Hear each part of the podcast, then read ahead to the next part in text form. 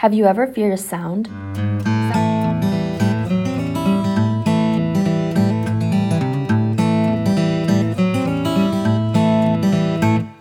Sounds in movies, songs, or games have a way of making you feel a certain emotion, whether it be an ambiance in a horror film that sets the mood for a perfect jump scare,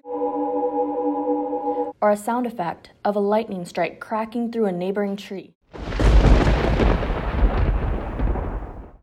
Sounds give you little clues about a story without having to see a thing. I'm told that choosing the right sound to play the part can be difficult because you don't want the audience to laugh at you. As a director of sounds, you have to find the Goldilocks of sounds, the one that's just right. Anyway, I only learned about this because many years ago I was stuck in the middle of a forest, afraid of a real sound. From Jennifer's science class and Made at Home Studios, I'm Amethyst Stegbauer, and this is Kinda Science.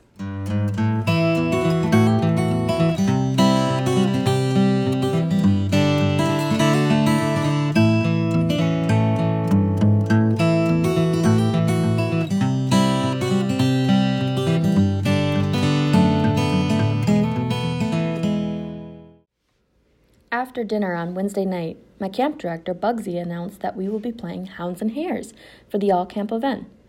Kids all across the diner hall cheered in excitement. This was going to be a blast. This is our favorite game. Each of our cabin groups left to get changed in the most sneaky clothes. Most wore greens or blacks to blend in with the woods, of course. You could hear the kids whispering as anticipation of the game got more intense. Kids were all circled up outside the main lodge to start of the game. Children were wiping black stripes across their cheeks to get ready for the war. Bugsy let the hares go first to find their hiding spots inside the fire road. The hares were marked with a ribbon around their wrists or ankles to indicate that they were to be found. My two friends, Shanae, Emily, and I decided that we were going to run as fast as we could to get as far as we could as soon as we heard the camp bell ring, we knew that the hounds had been released, free to come find us. We continued running until it felt like we were entering a new part of the land where all the trees were in straight rows, almost like a horror movie. It seemed like no one was even around us, which at the time was a good thing because then we weren't going to get caught. Eventually, the camp bell started to ring it seemed rather faint, though. We started running towards the sound because we knew that meant someone was hurt or in trouble.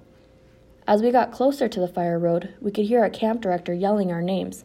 Suddenly, we realized we were the ones in trouble. We started yelling back and telling them to keep yelling, that it was helping us get back to the road.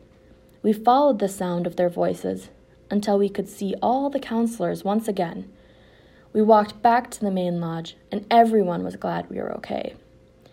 I hugged all of my cabin friends, but quickly pulled aside to be told that we must be more careful in the future. It's like they didn't believe us. They thought we did it on purpose. I was just glad that we were able to hear the sound from where we were. It saved our lives. Can you believe that? A sound. A sound saved us from being lost in the woods for hours. The next day, we walked around the fire road, you know, the main road around the camp, as a hiking activity.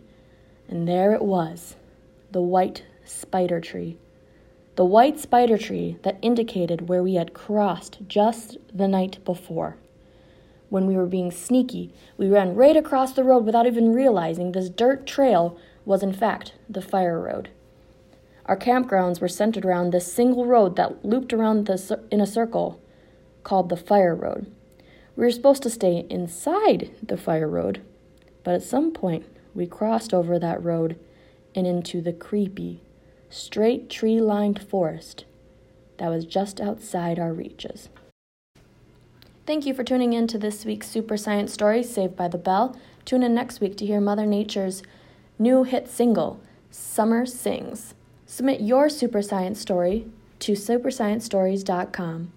I'm Amethyst Stegbauer, and this is Kind of Science.